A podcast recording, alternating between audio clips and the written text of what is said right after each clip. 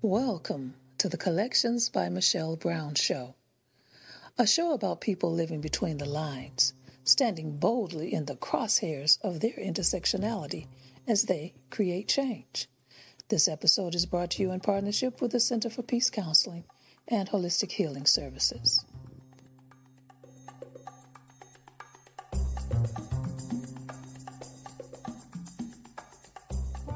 Welcome to Collections by Michelle Brown.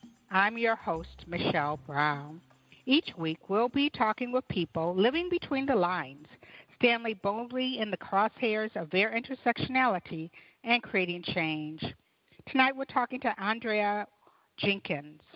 Andrea is best known as a playwright, a curator, a visual artist, a poet, writer, spoken word artist, performer, and a trans activist. Her work Yeah. is concerned with the interplay of words, mediums, and genres that can be mashed together to create a new narrative. She views her work as a collage, working primarily with paper and mixed media as a visual form of creation. She's taking various images that have been artfully produced for the purpose of consumerism and mixing them with social justice messages and images, bringing attention to the issues of inequality. She's originally from Chicago but calls South Minneapolis home. Andrea has won many awards. She's a former board member of Outfront Minnesota, Forecast Public Arts, the Minnesota HIV Planning Council, the Funding Exchange, and the National Writers Union. She holds a BA in Human Services, a MS in Community Economic Development, and an MFA in Creative Writing from Hamline University. She's also the trans oral historian of the Tretter Collection of the University of Minnesota. This year, which I think is just like so exciting, Andrea is running for City Council in Minneapolis's 8th Ward. Yeah. Wow. I'm so proud of you. Welcome. Hey, I'm- I'm so Michelle, thank you. You Thank know- you for that beautiful introduction. That was that was awesome. Uh, we do a lot of things in life, and sometimes you know, you just move from thing to thing, man, and um, you don't really dwell on what has happened in the past. But um, I have a I have a pretty rich history, and I'm proud of it. So thank you for bringing that up. I appreciate it. Oh, you do. I mean, you know, I still remember like the first time meeting you, and it was like at Creating Change, and I'm sitting there talking with with my brother Kylar Broadus, and you Yeah. rolled up, and you were just like, I mean, a breath of fresh air. You just like, I mean, I was just like impressed. Okay, in, in part because you know, I mean, as my mother would say, you are a long, tall drink of water, and you're stunning. And you came down and you had your book, The T is Not Silent, and you said, you know, this is my book. And I mean, I just sort of looked at it and I I immediately had to have it. You know, I bought it. I I have it. It is one of my prized possessions, and it's one of the things that, you know, we've talked before. Like often, I get invited to many events from my trans community here in Michigan, and one of them Uh-huh. do it's always about poetry. And prior to meeting you, I would go and like sometimes I'd read my own poetry or do whatever else. But it sort of hit me. This is a trans day of visibility, and so I, for the past few years, I've been reading something from your book and reading your words and having people come up and like ask, you know, always trying to steal my copy of the book, but then also asking like, where can they get the book? But then saying how that's how they feel or you you nailed it. And I mean that's Oh wow. I mean that that's just like great. And I know that then you went on and you re the book is out again. Well, it's, it's Yeah. refashioned, but it's out again. We, we reissued we reissued a new edition and added some more poems and um you know we were, we had an editor we worked with an editor and a publishing house um it was initially self published and then um so you know we were able to to reissue a new book with the same title, right?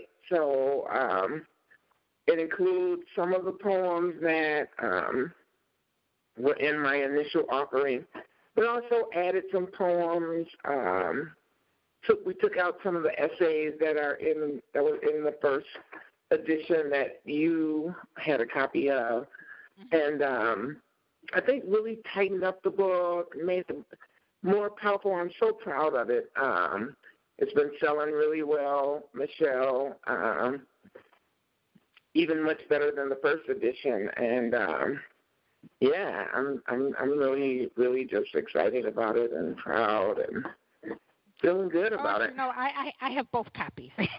oh, okay. So you do I, own the second copy. I do, I do. I mean, because I remember like um, you know, the next time that I saw you, and and then, which is like you know, you have these these encounters. And I remember I saw you at Fire and Ink, and I was like, you know, oh, that's Andrea Jenkins. And I went and I over and you remembered me. And it was like, and it was just like we had taken up the conversation from the day before. And that oh was my like, goodness.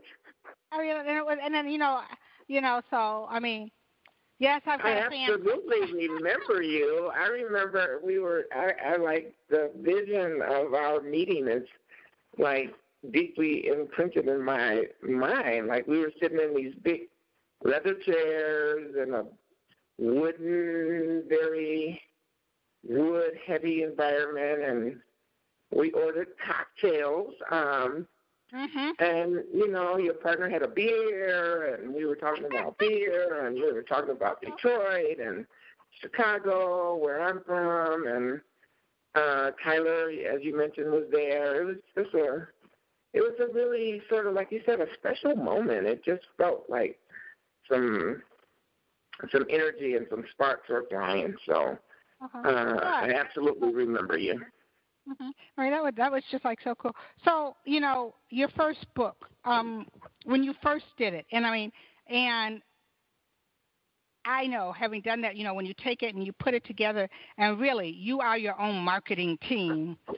When you started, you know, when you put those those poems together, and I know like sometimes when you put that book together and you're putting it from your heart, and you know that everybody is is you know isn't going to get it. You know you'd like to be on you know that bestseller list, but right then it's like these are things that you need to to get out there. You just have the words you need to say.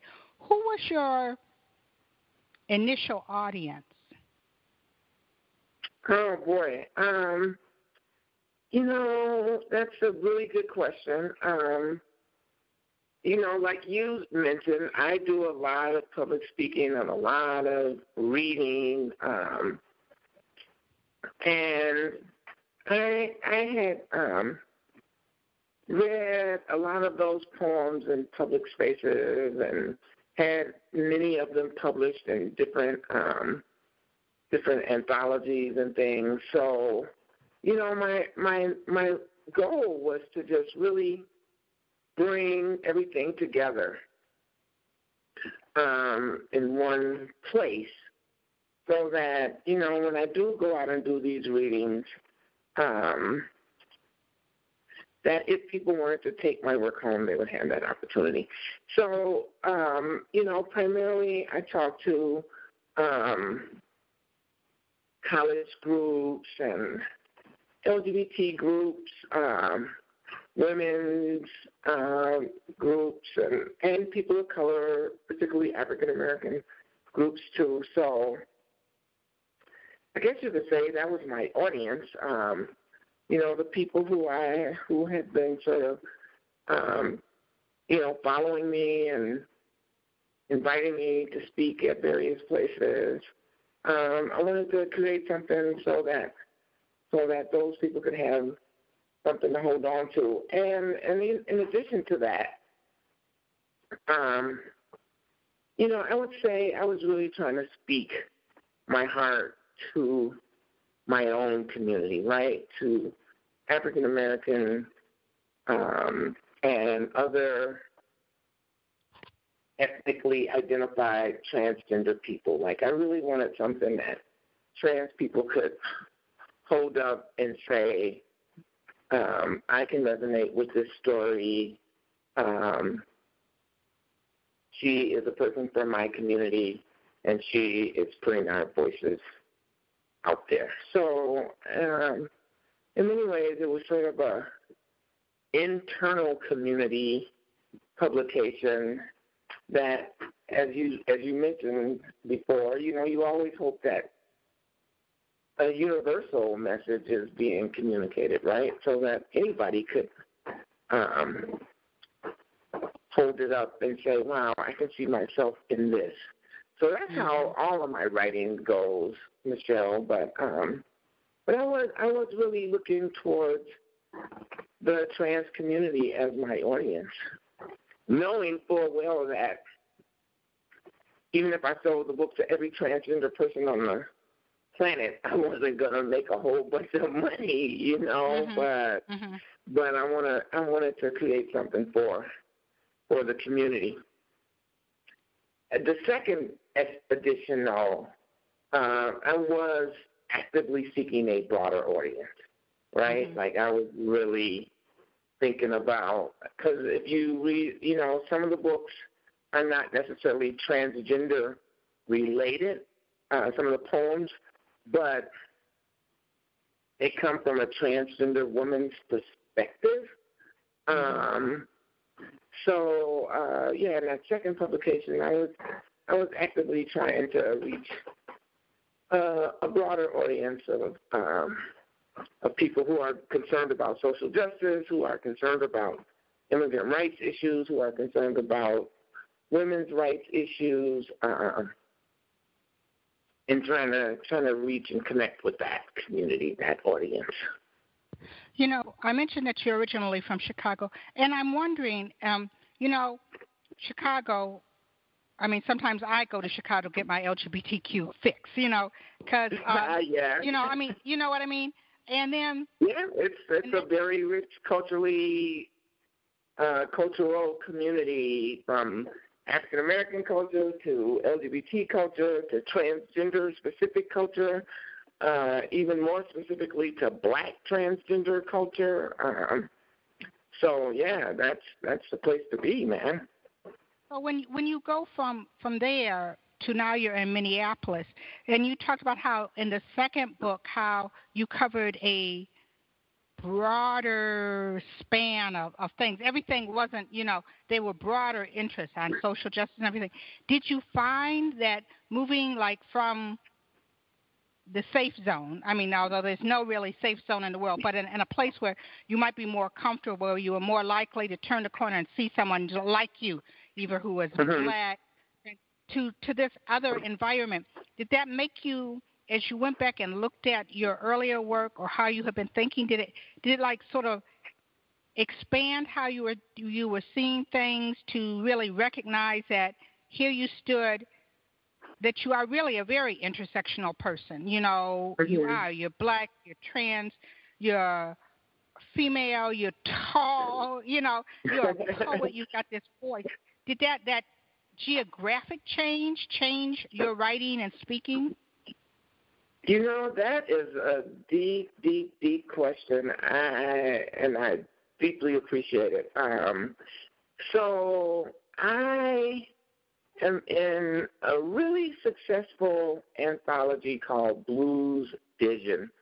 Um, uh, African American writers write about Minnesota.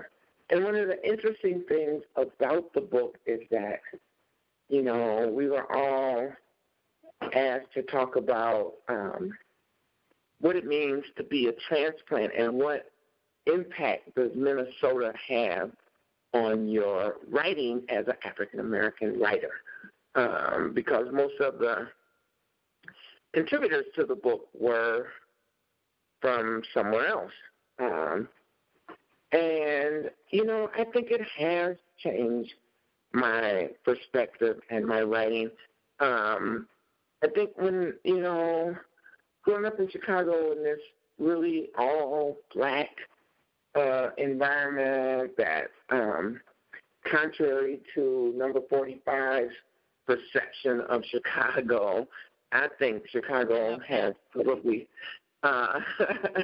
I think mm-hmm. Chicago has one of the highest um, concentrations of black intellectuals in the world. Personally, um, I think you know it has some of the highest concentration of African American business owners and educators and um, administrators and um, corporate presidents, and and all of this can be verified, right? Like you can go look mm-hmm. up this information. Um, but um, you know, you have a tendency in that environment to really, really focus on just black issues. Um, I think being here in Minnesota has exposed me to um, a broader um, a broader viewpoint and understanding of uh, oppressions and how they impact um, multiple oppressed communities. Um, you know, Latino and Latinx people, uh, Asian and Asian American folks, uh, Asian Pacific Islanders, um, you know, a lot of your African immigrants that come to the United States and that have really called Minnesota home. So, from that perspective, it, it has really broadened my awareness of different communities and how the issues that impact those communities uh, also intersect and impact African American communities, and consequently that we need to be uplifting um, and intersecting all of our uh, social justice movements because we're all fighting for the same thing, and that's uh, equity and a recognition of our humanity and equal opportunity in this land we call America. So, so yeah. Uh, and uh, you know, and it's interesting that here, you know, like and like you said, being a part of all of these things and hearing all these, like they, like you said, there's a big immigrant community, and stepping outside of, and like you said, you know, like I was saying earlier, Chicago isn't perfect, but you know, for if you're black, I mean, if you're gay, I mean, I can I can recall things that make me feel good about being safe. Like you said, all the the things that 45 doesn't acknowledge that's there, and I can go and see that. You know, as as a a queer person going there and feeling comfortable. And then, but here you are, and it seems like such an appropriate time that someone like you, who has gone through this journey, now is stepping into the political arena. What made you decide to do that? Wow, great question. Um, you know, um, I, I've been involved in politics for a long time. Um, Michelle, and and even you know relating it back to Chicago, like you know Chicago is a very very political city, from mm-hmm. electoral politics to cultural politics. Like um, you know, um, there was no shortage of black power movements growing out of Chicago, as you are fully aware. The Black Panthers had a mm-hmm very, very strong uh, roots in Chicago. Um, Operation Push, Jesse Jackson, mm-hmm. um, Reverend Jeremiah Wright, like Chicago, and uh, number 44 mm-hmm. uh, was was uh, honed and educated in Chicago too. So um, uh, there's a rich, rich tradition of politics in Chicago, and in fact, the first campaign I ever worked on was for Harold Washington, who was the first black mayor of Chicago. Um, and I was 18 years old, and it was the first time I ever voted, and I voted for Harold Washington. So, um, you know, politics has sort of been in my blood. But I, I literally worked in politics here in Minneapolis for 12 years. I worked for two different city council members. So I got a chance to really see, you know, how the sausage gets made, as they say, mm-hmm. um, and how the political process works. And, you know, I got to meet a whole bunch of the players um, and really got to meet and know the people of the ward that I'm running in, you know, the the community members who make up this area. And um, I've just been doing a lot of work here for the past 12 years. And I really recognize you mentioned that I have a, a, a master's degree in community development. And in doing that work, you know, I recognize that there are really like three ways to affect social change. And certainly, you know, they they all need to sort of work together. But there's an activist lane, right? You need people out there making noise, marching, protesting, mm-hmm. um, and creating awareness around particular issues. You need somebody that's addressing the issues for people. So let's take, for example, you know, you had this women's march, but a big part of the women's march is Planned Parenthood. Planned, mm-hmm. Planned Parenthood provides services, right? That's what they do. They provide services. You also need um, a political arm to that. You need people who are going to be at the table making policies um, that are going to be there when the protest has gotten the establishment's attention. Somebody who's at the table to say, hey, these are the demands. This is how we want to negotiate. Um, and I think I'm prepared at this point in time to be that person sitting at the table saying, hey, women want equal pay. And um, transgender people want affordable housing and access to medical care. And black people need jobs. And, you know, we need the police to stop shooting us. Um, you know, and, and I think I'm prepared at this point in time to be that messenger, to be that advocate, to be that person sitting at the table advocating for the um, concerns of marginalized communities that I am a part of and broader communities that I know their issues intersect with the issues that I am deeply concerned about. So. Now I was reading and I they hope said that, that answers your question. oh yeah, I mean, I and really, I mean, and that is the answer. I mean, and and I think that that's all of these things that you are make you that person. And I really, you know, I I feel you. I mean, what you're saying, like to me, rings so true. I was reading how they said that there is another candidate who's running, who's also happens to be transgender, is it Phillipe Cunningham? How yeah, African American. all right. Okay. Okay. How yeah. do you ever? How do you keep the noise down? You know, because they said like either of you would be the first transgender big city council member in the country, and probably the highest elected transgender person in American history. How do you keep this background noise down to focus on what you just said? Why you are the person to be there? You know, Michelle, I, I'm 55 years old, man. Um, so I'm not a spring chicken. You, as you mentioned, um, you know, I guess fortunately for me at this moment in time, like I've had a lot of attention. Like I'm, this is not new for me to get media attention and um, to be the first transgender person to do this, that, or the other thing. I was the first policy aide in City Hall, first African American trans out transgender person to be hired as a policy aide, um, which was kind of a big deal.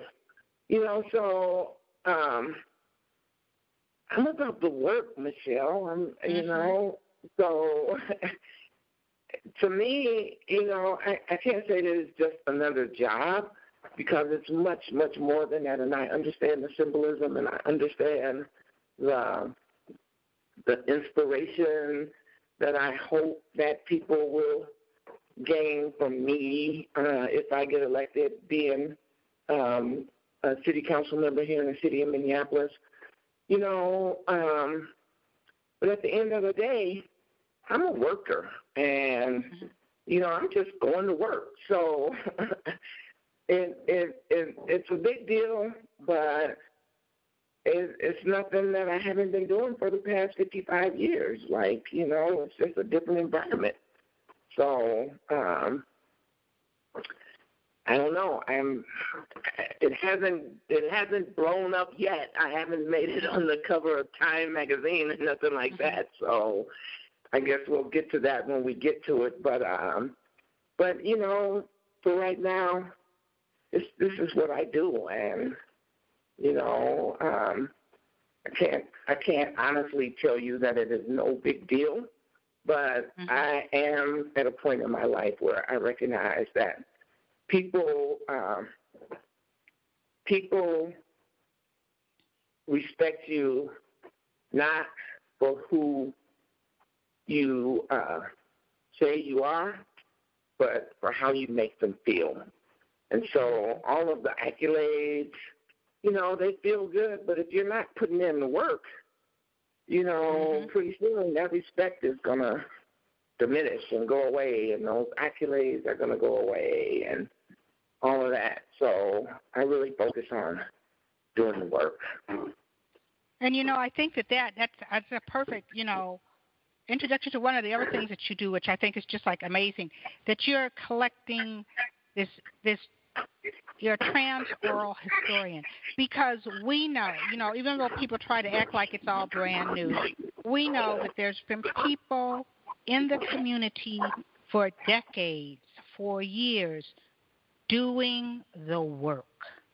You know, not yeah. looking for accolades, or they're just doing the work. And now you're going around and you're collecting these histories, you know, so that we don't forget. How did how did this project come about? Wow, that's a great question. Um, so, as you mentioned earlier, I work for the Tretter Collection at the University of Minnesota. The Tretter Collection is a archive of LGBT history. It was started by um, a white guy, gay guy. His name is Gene Nicholas Tretter. Um, and so, you know, consequently, 15 years ago when he started it, um, you know, he was really focused on gay history, and and that that was the majority of the collection that we have and it still is probably the majority of the collection. But he retired, and a new um, um, curator was hired. Her name is uh, Lisa Vecoli, and she wanted to really increase the the lesbian holdings, the bisexual holdings, and the transgender holdings. And so, you know, unfortunately, because of the transgender communities um, invisibility for so long and really hiding in the in the closet and in the corners and in the basements like there was no records and papers and books and organizations to really try to collect from not many there's a few but they figured that the best way to try to get information is to actually talk to transgender people and to do an oral history project. And um, you know, me, I'm a storyteller and I'm a poet mm-hmm. and um when I saw the um it's interesting, the the curator came to an event that I was sponsoring, the Transgender Equity Summit at the city of Minneapolis, um, which I'm really proud of. But we were we were doing the summit and, and they came to recruit people for the job. So she gave me the job description and she said, you know, if there's anybody you know, um, please pass this along. And um, I looked at the job description and I thought to myself, man, I'm not giving this to nobody because I want this job. mm-hmm. and, um, you know, I applied for it. Um, it is about telling stories. It's about um, uplifting the transgender narrative and shifting the cultural awareness of um, transgender identities. And I was like, man, I gotta, I gotta do this. And even though it meant a pay cut for me, Um, and it means a whole lot more traveling that I than I am used to and or really like, even though it is good to get around the country and see my friends like you and mm-hmm. make new friends and um meet all these amazing people. Um, you know, so so I'm really fortunate and blessed. Right now, last night I just completed my 145th interview, which I'm learning like I'm learning, Michelle, like that's a huge thing. Um, I talked to a number of reporters and TV hosts, and you know, like eight years down the line, they might be like, "Oh yeah, I just did my 100th interview." You know, um, it's kind of a big deal. mm-hmm. You know, yeah. even even Barbara Walters. You know, I mean, her interview count is, you know, well, she's been doing it for 50 years, so you expect her to have, you know, a bunch of interviews, but um, 145 interviews, that's a hell of a lot of stories and hours of real people telling their stories, telling their um, histories, and um, and I get to document that for posterity and it's just uh, it's an amazing thing. It warms my heart. The stories are so amazing, so brave. Uh, they exhibit so much resilience, and yes, there's a lot of pain. There's a lot of tears in my interviews sometimes, uh, but a lot of joy and a lot of beauty um, in the responses that I that I'm getting from community members, and just to know that we are preserving these stories. I interviewed Kylar, who you talked mm-hmm. about, um, mm-hmm. you know, and um, and so many other people, and it's so important for us to, you know, Kylar was one of the first trans people to testify in Congress, you know. Mm-hmm. Um, so we got to capture those stories. We got to preserve those stories, and we have to make them accessible to people. It's one thing to capture and preserve, but how do we get it out to people and make sure that people can access it and learn from it, you know?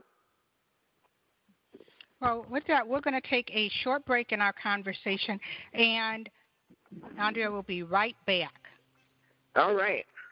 Okay. Uh, you're listening to Collections by Michelle Brown. This episode of Collections by Michelle Brown is brought to you in partnership with the Center for Peace Counseling and Holistic Healing Services, bringing balance to your mind, body, and spirit. For more information or to schedule an appointment, visit the center at www.thecenterforpeacellc.com.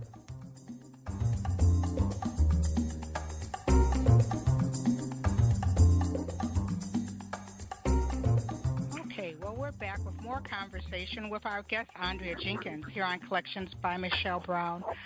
Andrea, one of the things that I found, you know, interesting is like, like you said, there's all of this history, and I know that if you stop and you think about it, like you can think of like, oh, well, these are the people who I'd love to talk to, but then after you went through your short list, what surprised you? I mean, what, who was the oldest person that you talked to, and who was the youngest person that you talked to?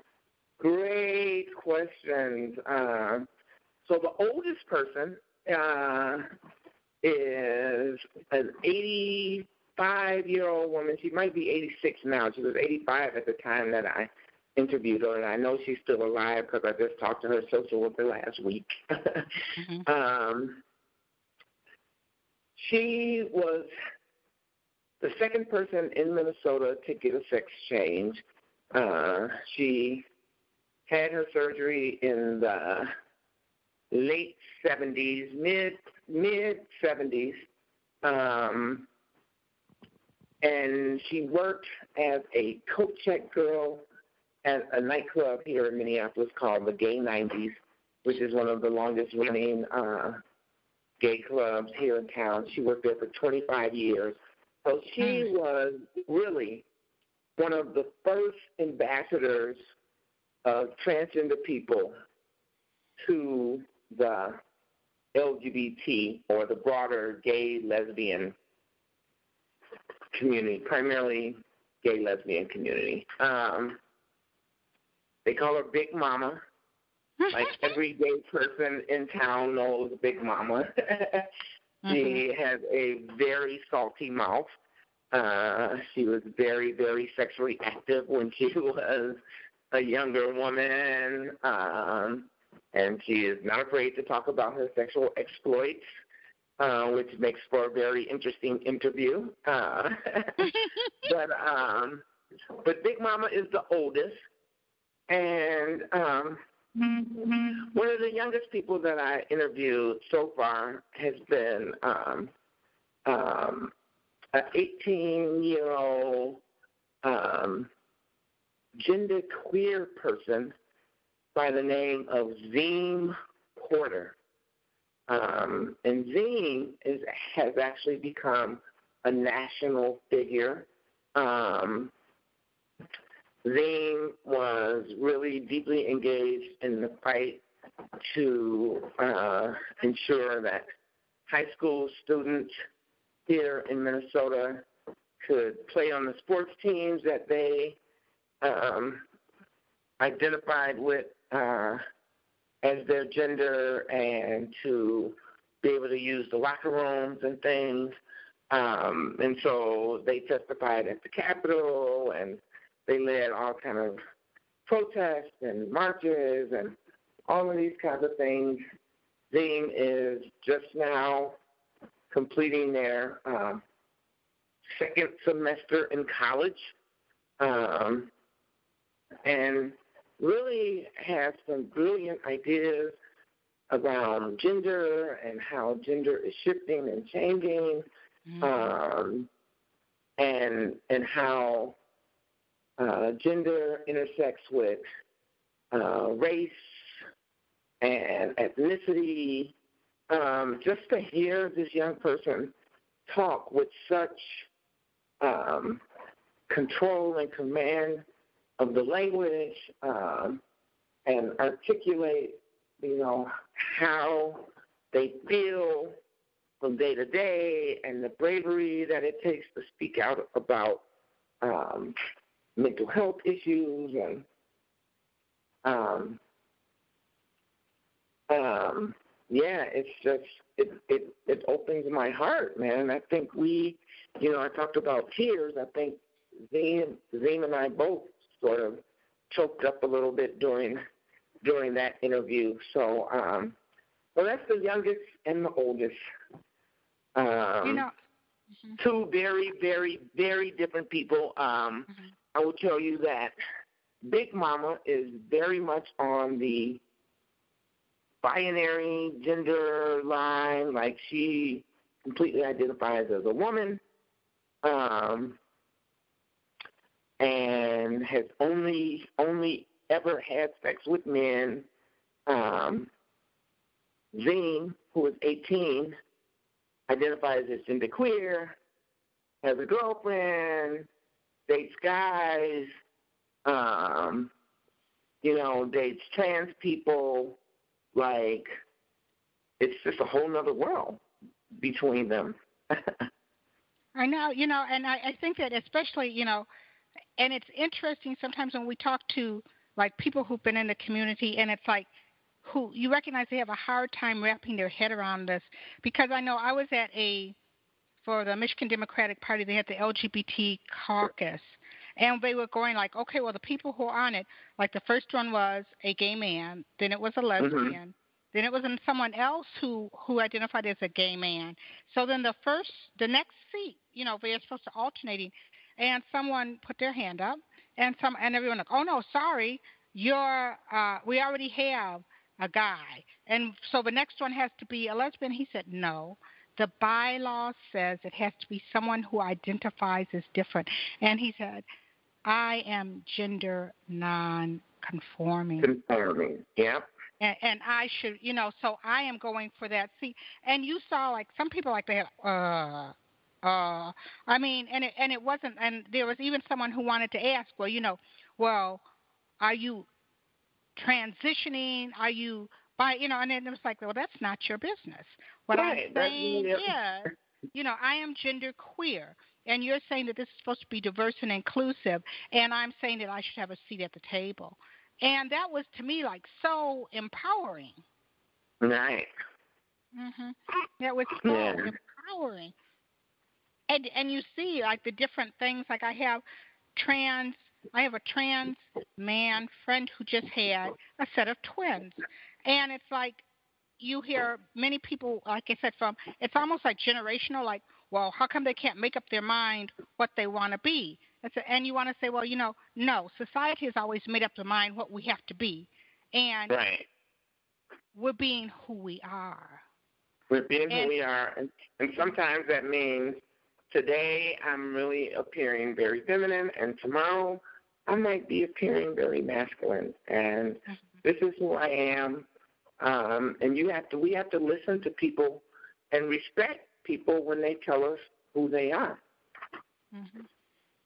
In your when you're interviewing people, do you ever like if you were talking to Big Mama and Big Mama said what what's you know who clearly identifies you know binary I'm a woman yeah. and but in in all the different people that you've interviewed over the months, have you ever like sort of gotten to that conversation with them, like you know, where even amongst ourselves, where we're sort of going like, well, you know, that's not who I am, or I don't understand. And I, I'm, I know at creating change in Chicago, there's a big thing like about, you know, where younger queer people were feeling they were and where an older generation were, and the whole discussion about which pronouns they want to use.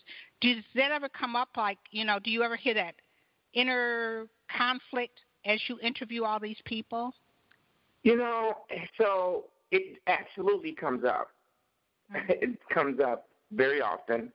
Um, but I really try to take an approach um, in this work as you know, I'm I'm just listening and letting people speak their minds. So I don't get into debates with people mm-hmm. about whether you know their viewpoint is right or wrong or you know I, I really try not to um, interject my own thought process into that into those interviews um, but people do talk about the um, the conflicts that arise, um, and and it is somewhat generational. Um, I would say, um, but you know, I mean, there's certainly you know people who are 18 and 19 and 20 years old, 25, 35, whatever that um, you know they absolutely say I'm a heterosexual woman. I only date men. Uh, and there are some older people, um, you know, like myself, who are queer, and you know, I try. To, I'm I'm pretty fluid in my expression, um, and that that's changed over time. Uh, I think there are still um, societal influences that play out even within subculture groups. So, you know, for a long time in the African American community, and I think it still stands, like it is pretty taboo for a transgender woman to say, I date women, you know, mm. or to be in love with a woman, uh, and vice versa. You know, trans men who who like men, you know. Um, I've talked to people who have said, you know, they had been sort of heterosexual all of their life. Um, and then when they came out, they had, when they came out as transgender, you know, they became interested in members of the opposite sex. Um, you know, because they just felt more freer in their gender expression. And so that freedom allowed them to explore more about their sexual expression. Um, so the conflict arises, but I really, like I said, I just try to listen to people and let them tell their story. Uh, I really try hard not to get into debates with people or mm-hmm.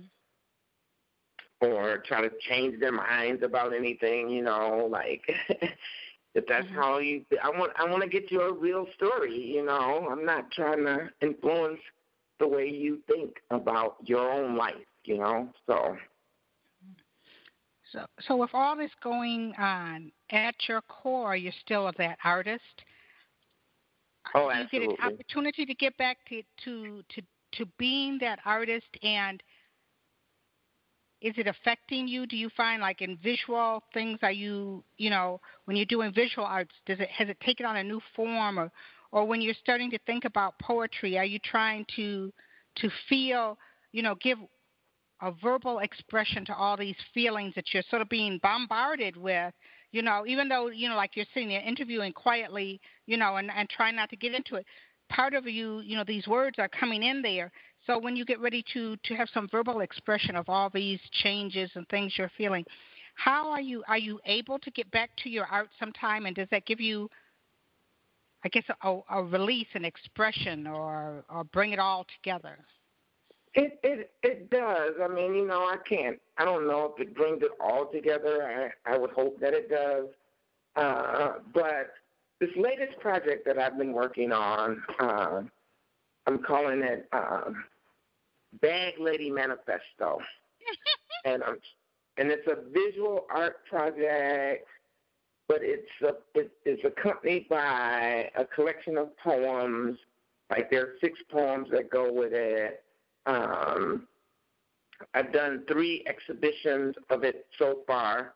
Uh, it, con- it consists of six visual art pieces and six um, uh, poems. And so I guess you would say this is probably one of my most ambitious projects to date.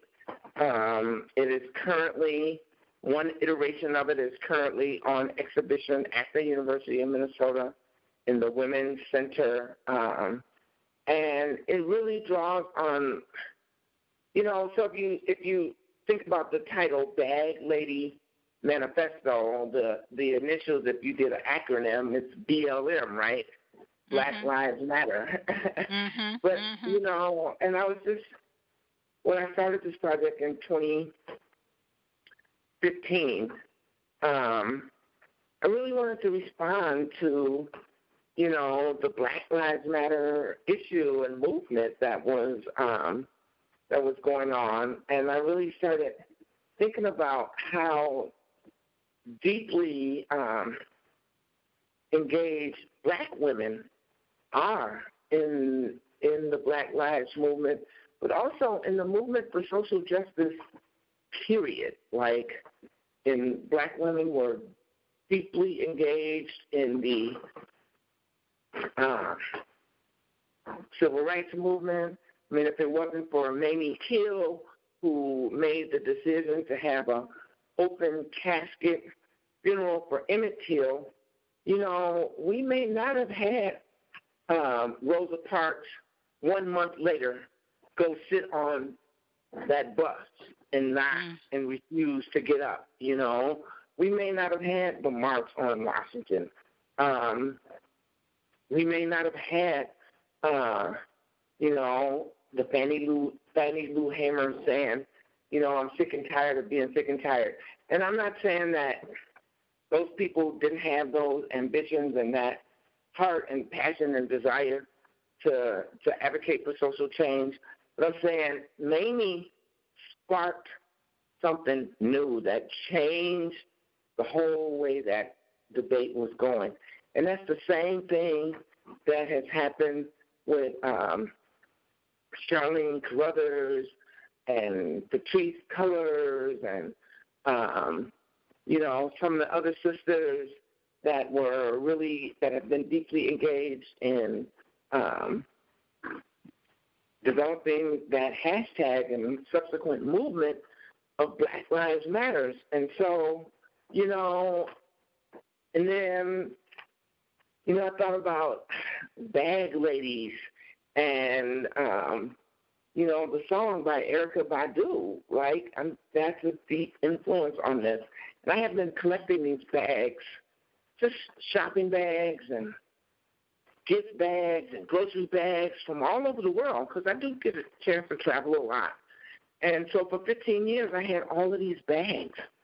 And um, I thought, what a great way to symbolize the baggage and the heaviness that we carry as black women and as trans women and as women, uh, you know, lesbian women and women who uh, have been on the front lines fighting for equal access, equal right to vote, equal pay, uh, the right to control our own bodies. Um, and that's why, you know, it's really interesting that um, TERFs or trans exclusionary radical feminists want to shut down trans women and control our bodies and our uh, ability to make decisions about our own bodies, but on the same hand, say they are pro-choice and they want to, con- you know, they don't want men um, saying what they can and cannot do with their vaginas. So, you know, mm-hmm. it's really interesting to me because the way I see it is that these are the same issues. You know, um, I should have control over my body, so I'm going to go stand up for Planned Parenthood. I'm going to go stand up for pro-choice um, women uh, because I believe that all women should have the right to determine uh, what their bodies, uh, what they want to do with their bodies, and not be subjected to the medical uh, industrial complex or patriarchy or any other systems of oppression that try and keep women from controlling their own narratives and their own bodies. Um, but, you know, to me, just to get back to your question, that's sort of how my art and my life and my politics and this social justice passion all sort of comes together. Um, and I, I guess it's pretty successful. Mm-hmm. I had three, three, uh, three exhibitions thus far, um, and still working on. It's a work in progress. Uh, there's still four more um, visual pieces to complete, and we're working on getting the book published and everything. So, yeah, pretty exciting. That's, a, that's exciting. Now, you know, I might have to move to Minneapolis just so I can vote for you. All right. Okay, Andrea, we're gonna, we love it. Come on. We got room hey, for you. Well, hey, but it gets cold there, you know. Uh, it, it gets cold, girl. That, but today it's know, beautiful. I'm, it's 60 degrees today. That's how it is the, here. It really is. The sun is out. It's like a glorious day. Well, we're going to take another short break in our conversation, and we'll be right back.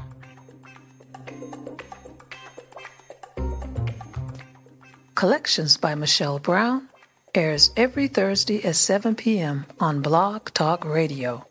Be sure and mark your calendar so you never miss an episode. Join the collection at www.collectionsbymichellebrown.com.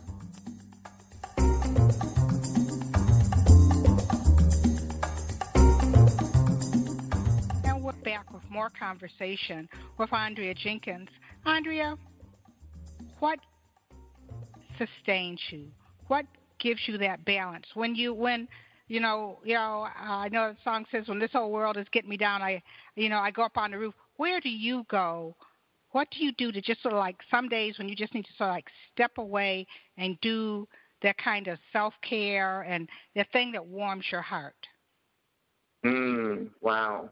Well, I mean, I would be remiss if I didn't say my family uh, mm. and and my love, my partner, um, those are the things that really keep me pushing forward. I have a 28 year old daughter.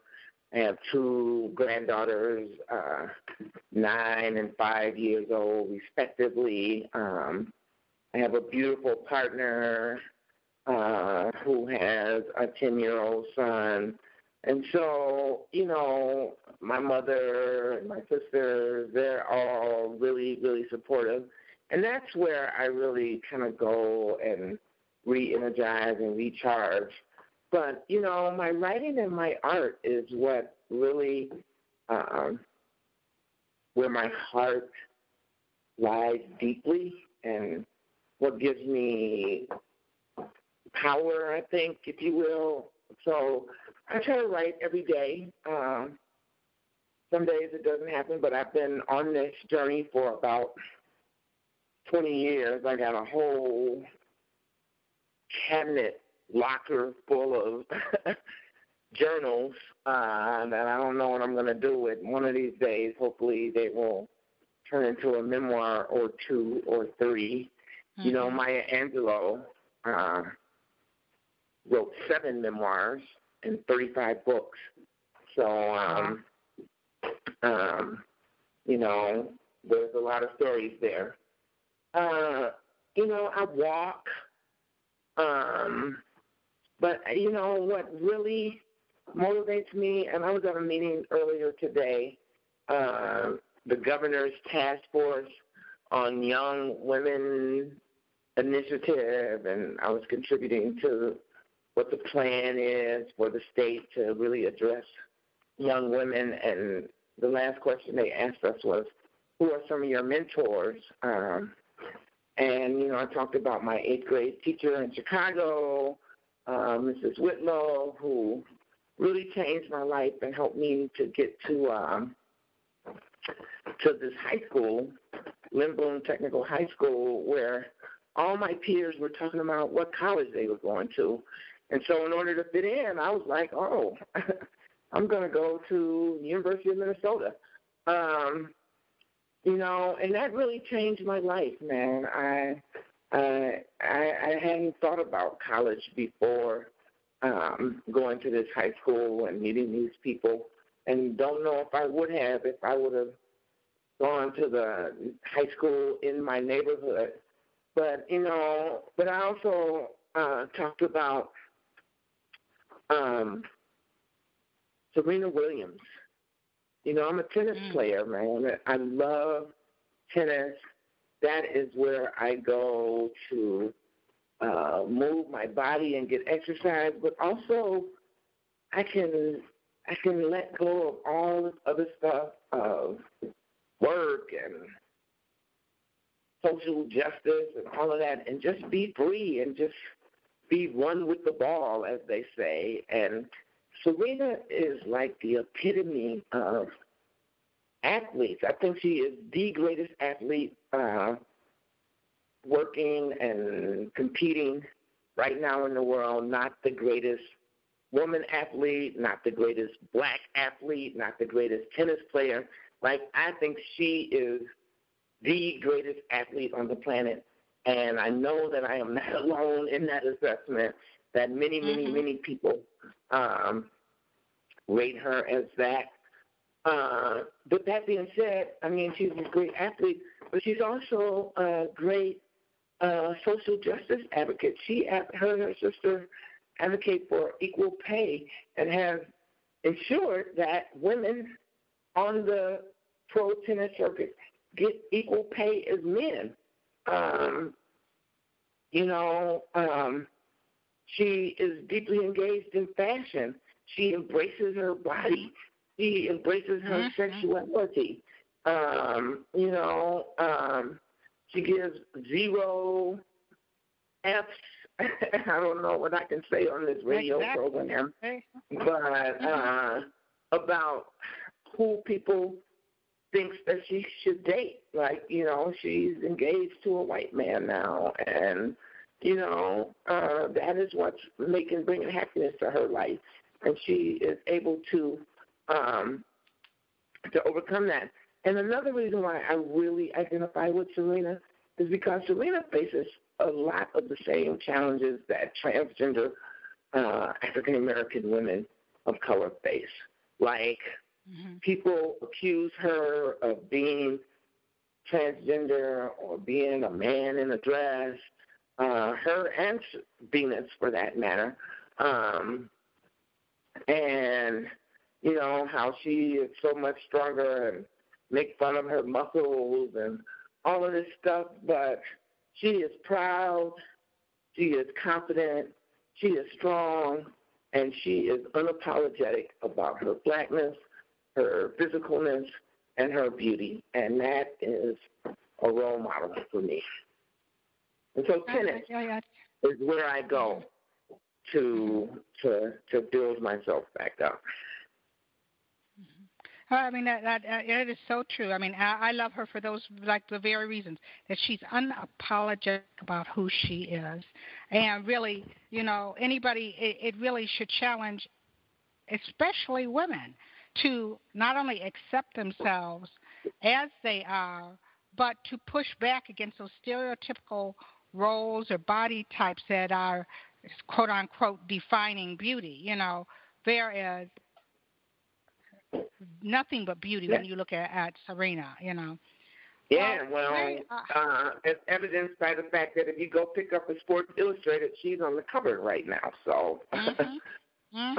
um, so whatever whatever anybody else is talking about, Serena is doing her thing.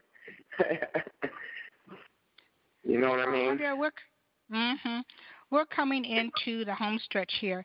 And, you know, I think that there's a couple of things before I ask you my, my, my question, which in many ways you've already had. One of the things when I whenever I see a picture of you, I think of how they say how the eyes are the windows to the soul. And whenever I see a picture of you, I look in your eyes, I see I see passion, I see that fire, I see that fierceness and that conviction. And it comes through in everything that you say. And it just, I mean, between your eyes and your smile.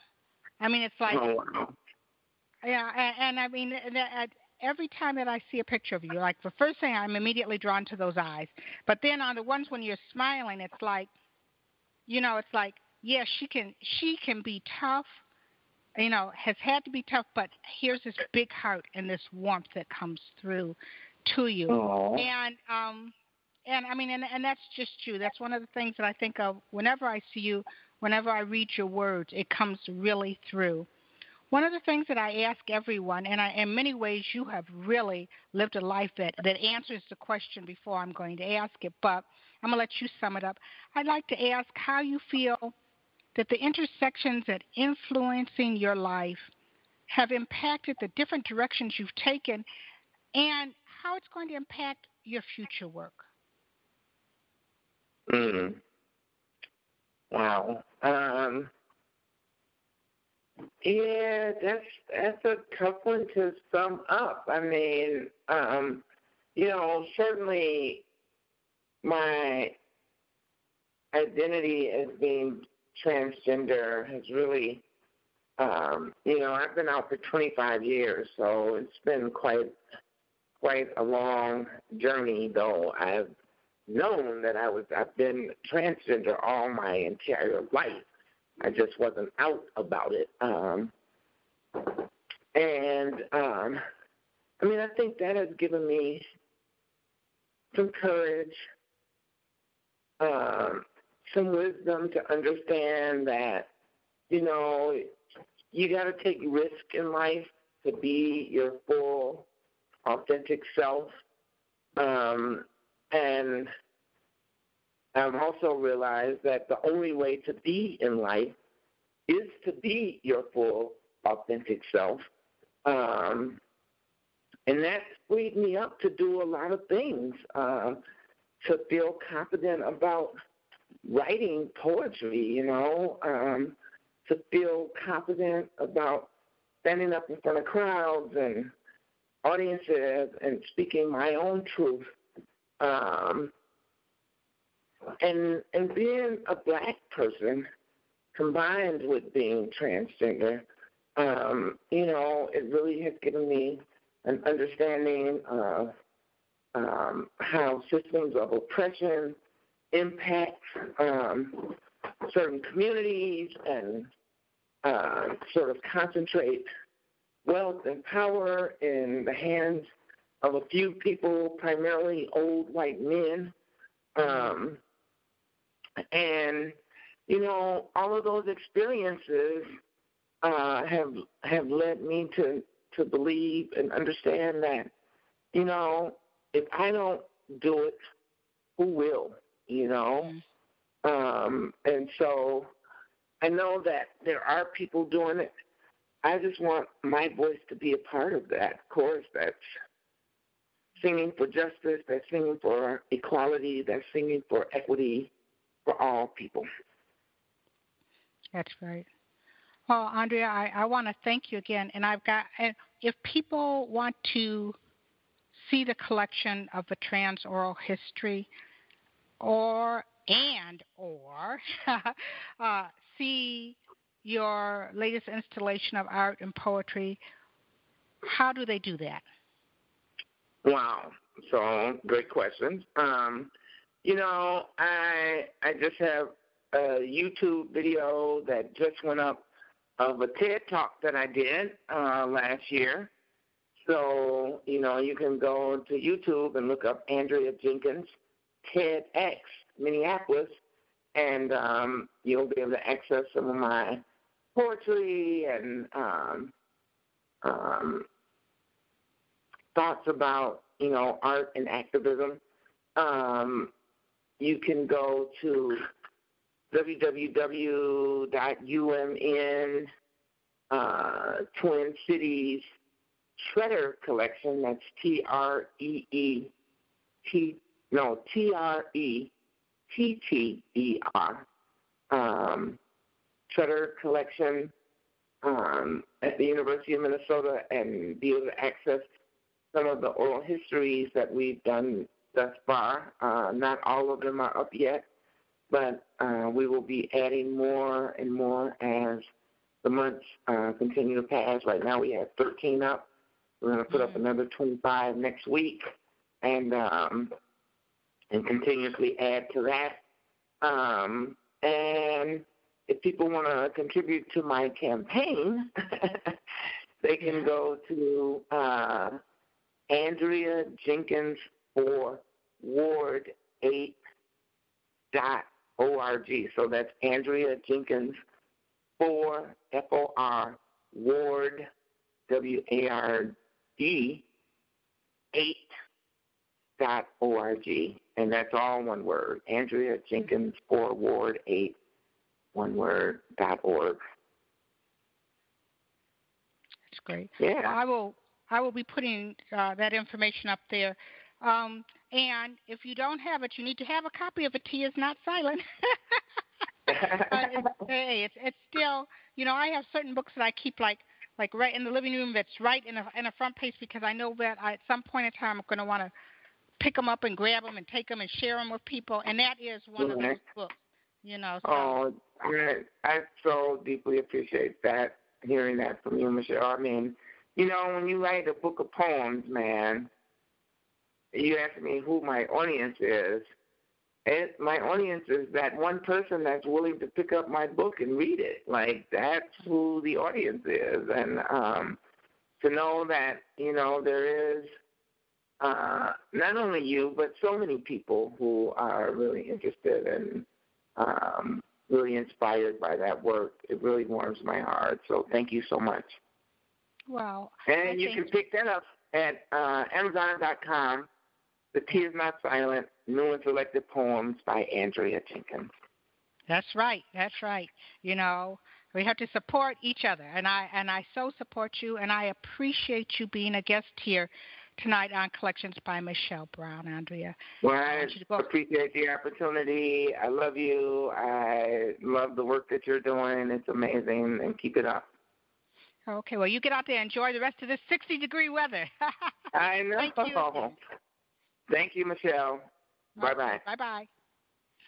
Well, I want to thank again thank our guest uh, Andrea Jenkins, and I will be posting some information about her on the Collections by Michelle Brown webpage, and Facebook page. And I want to thank you, our listening audience. If you missed a past episode of Collections by Michelle Brown, visit the archives section on www.collectionsbymichellebrown.com and connect with our guest. On the website, you can also tell us about someone you think should be featured on the show and get information on how your business or organization can sponsor an episode of Collections by Michelle Brown. Our featured sponsor for the month of March is the fifth annual Bolder Than Out Conference in Chicago, Illinois. It takes place March 31st to April 2nd. For information about the conference, contact the Coalition for Justice and Respect at cjrchicago at gmail.com. Join us next week when I'll introduce you to another amazing individual living between the lines, standing boldly in the crosshairs of their intersectionality and creating change. Right here on Collections by Michelle Brown. Good night.